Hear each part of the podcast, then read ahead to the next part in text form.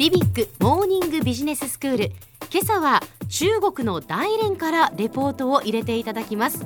張シャオホン先生です。先生おはようございます。早上好早上好おはようございます。あよろしくお願いいたします。こちらこそ。先生あの初めましてですので簡単に自己紹介をお願いいたします。はい。張小紅張と申します。はい。えー、現在大連理工大学で教育と中日企業の比較研究をしています。そうなんですね。よろしくお願いいたします。よろしくお願いいたします。さあ今朝は張先生どういうお話でしょうか？はい今日はですね中国の都市化について簡単にお話をしたいと思います。ほう、えー、最近はですね2012年の中国社会ブルーブックというものが発表されてい、えー、ました、はい、このブルーブックによれば、えー、中国の都市人口は50%を超えました。あそうですか。都市人口が人口総数の50%超えたんですね。はい。でこの都市人口が過半を占めるようになったのはですね、え。中国は都市社会を中心とした新しい成長段階に入ったことを意味しますね。はいでこれによって都市化は工業化、市場化に引き続いて中国経済社会発展を牽引する大きな力となってきました近年はですね中国の各地で都市を建設するプロジェクトを打ち出しているんですね。あそうなんですか。はい。例えば中部にある湖北省は8プラス1都市圏。河南省では中原都市群などのようなプロジェクトがあったりしますね。えええ、共通点はですね大都市を革新地域として周囲の中小規模の都市および農村地域も含めた大規模都市を建設する狙いというところですね。あ農村地域も含めてもう大規模都市化してしまおうっていうことなんですか？そうですね。はあで私が現在生活している大連市が位置する遼寧省でもですね、ええ、地域をくるめた建設計画があります。はい、この計画は遼寧沿海経済帯発展計画と名付けて国家レベルの戦略ですね。はい。でこの遼寧省にある大連を含めた5つの都市を中心に2020年までにさまざまな分野があるんですが、うん、産業構造、都市開発、社会事業、インフラ、対外開放、資源環境とかあまた社会保障なども含めた分野で発展させる方針ですね。はあ地域経済発展において大都市がますます中心的な役割を果たすようになってきますね。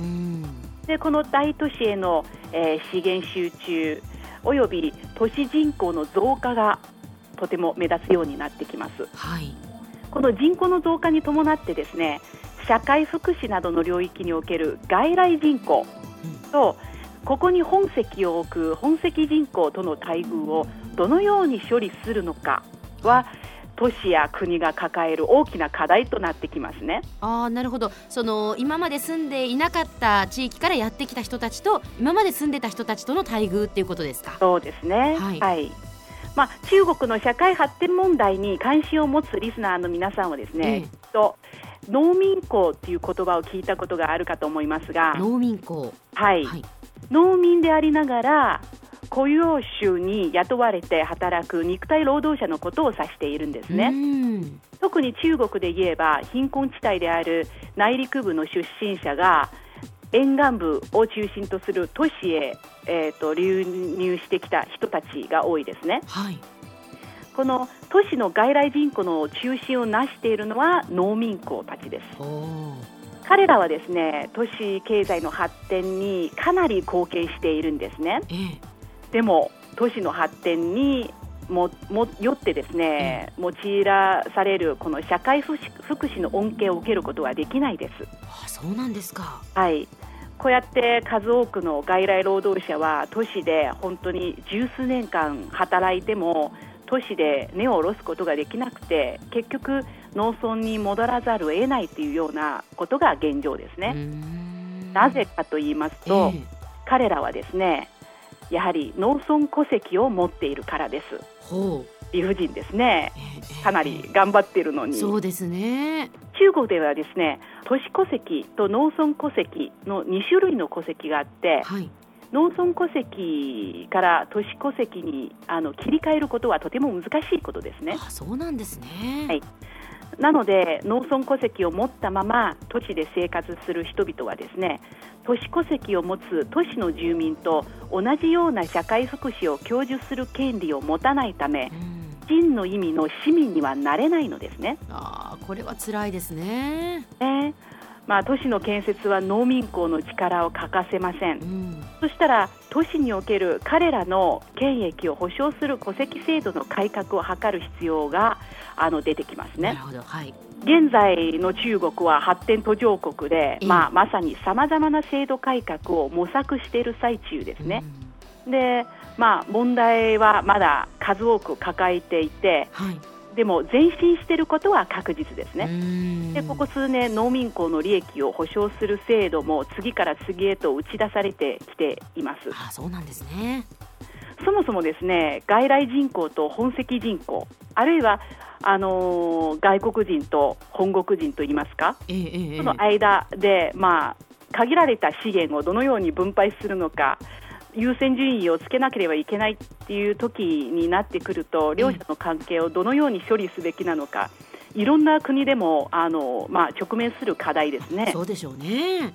閉鎖的な考え方はもちろん時代に反するためいけませんし、完全にあのオープン的なやり方でやれば、うん、あの競争がかなり激しくなってくるので本籍人口による批判が多いから反発が起きますね。はいまあ、ケースバイケースであの考える必要があると思いますが、ええ、だからこそいつも大きな議論を引き起こしていると思いますね。そうなんですね。はい。先生では改めて今日のまとめをお願いいたします。はい。えー、今日はですね、あの最近打ち出している2012年あの中国社会ブルーブックによるあの数字から始まってですね中国の都市化についてお話をしてまいりました。ありがとうございます。ビビックモーニングビジネススクール今朝は中国の大連から張シャオホン先生にお話を伺いました。先生ありがとうございました。シェシェ再见。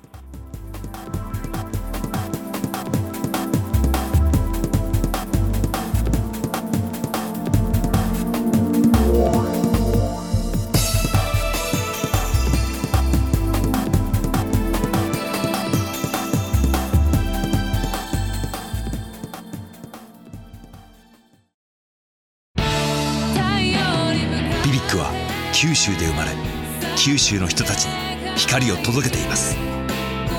九州のお客様が光り輝くように。それが QTnet の変わらない思いです。キラキラつながる QTnet。